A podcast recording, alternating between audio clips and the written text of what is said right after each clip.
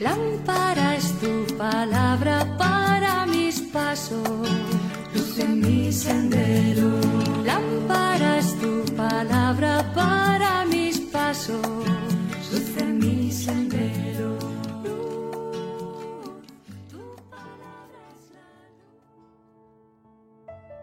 Del Evangelio según San Mateo capítulo 28 versículos del 8 al 15. En aquel tiempo las mujeres se marcharon a toda prisa del sepulcro. Impresionadas y llenas de alegría, corrieron a anunciarlo a los discípulos. De pronto Jesús les salió al encuentro y les dijo, Alégrense.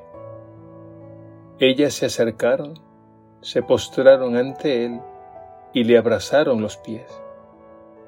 Jesús les dijo, No tengan miedo Vayan a comunicar a mis hermanos que vayan a Galilea. Allí me verán. Mientras las mujeres iban de camino, algunos de la guardia fueron a la ciudad y comunicaron a los sumos sacerdotes todo lo ocurrido. Ellos, reunidos con los ancianos, llegaron a un acuerdo y dieron a los soldados una fuerte suma, encargándoles Digan que sus discípulos fueron de noche y robaron el cuerpo mientras ustedes dormían. Y si esto llega a oídos del gobernador, nosotros nos lo ganaremos y le sacaremos de apuros. Palabra del Señor. Gloria a ti, Señor Jesús.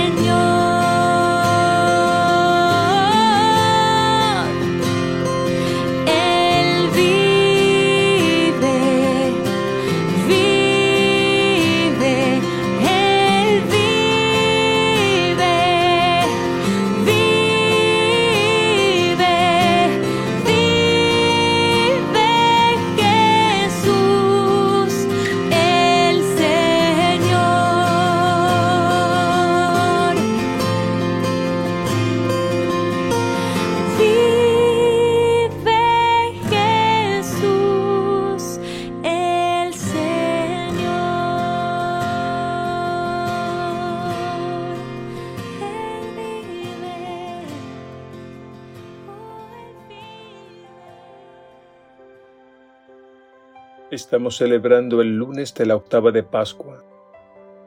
Con la liturgia de este día, la Iglesia prolonga por espacio de ocho días la solemnidad de la resurrección del Señor. El Evangelio de hoy nos dice que las mujeres fueron las primeras en tener un encuentro cercano con el resucitado. Llama la atención el hecho de que fueron las mujeres y no los apóstoles las primeras que dieron testimonio de lo que vieron y oyeron. Y esto es así porque en aquel tiempo el testimonio de una mujer era inválido ante la ley. Este dato histórico hace muy creíble lo que nos cuentan los evangelios. Por otro lado, hay que decir que la resurrección de Jesús es una experiencia que se vive en el Espíritu es decir, es una experiencia que nos eleva a otro plano. Y es que solo desde esta dimensión del espíritu es que podemos captar toda la grandeza y la belleza de esta verdad que ha cruzado la historia y sigue dando vida al mundo. Las mujeres, nos cuenta el Evangelio de hoy, salieron corriendo, impresionadas y llenas de alegría no es para menos. Pues quien acoge en su corazón a Jesús resucitado, le suceden cosas que sólo él o ella pueden entender. Ante la calumnia del supuesto robo del cuerpo de Jesús, está el testimonio de estas humildes mujeres, a quienes los mismos apóstoles no le creyeron.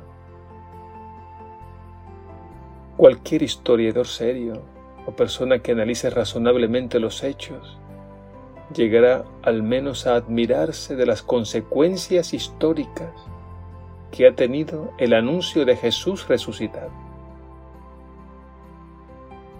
Hagámonos la siguiente pregunta. ¿Por qué no prevaleció el falso testimonio de los guardias? La respuesta a esta pregunta hay que buscarla en el impacto que causó el encuentro cercano con el resucitado. Y la Iglesia, por la verdad de la resurrección, ha soportado a lo largo de la historia calumnias, persecuciones, azotes, cárceles y hasta el martirio. Algo indudablemente ha sucedido aquí, que ha tocado la vida de millones de hombres y mujeres a lo largo de la historia Las mujeres, continúa el Evangelio diciendo, se postraron ante él y le abrazaron los pies. Este es el gesto que expresa el reconocimiento humilde del señorío de Jesús. Y es también el gesto del discípulo que se pone a los pies del Maestro. Por otra parte, las palabras de Jesús, no tengan miedo y vayan a mis hermanos han permanecido en la memoria de la Iglesia de todos los tiempos. La Iglesia sostenida por el Espíritu del resucitado ha atravesado la historia contra viento y marea para llevar al mundo entero esta tremenda y fascinante noticia. Jesús vive. Jesús ha resucitado. Jesús es el Señor y así lo seguirá anunciando hasta los confines de la tierra.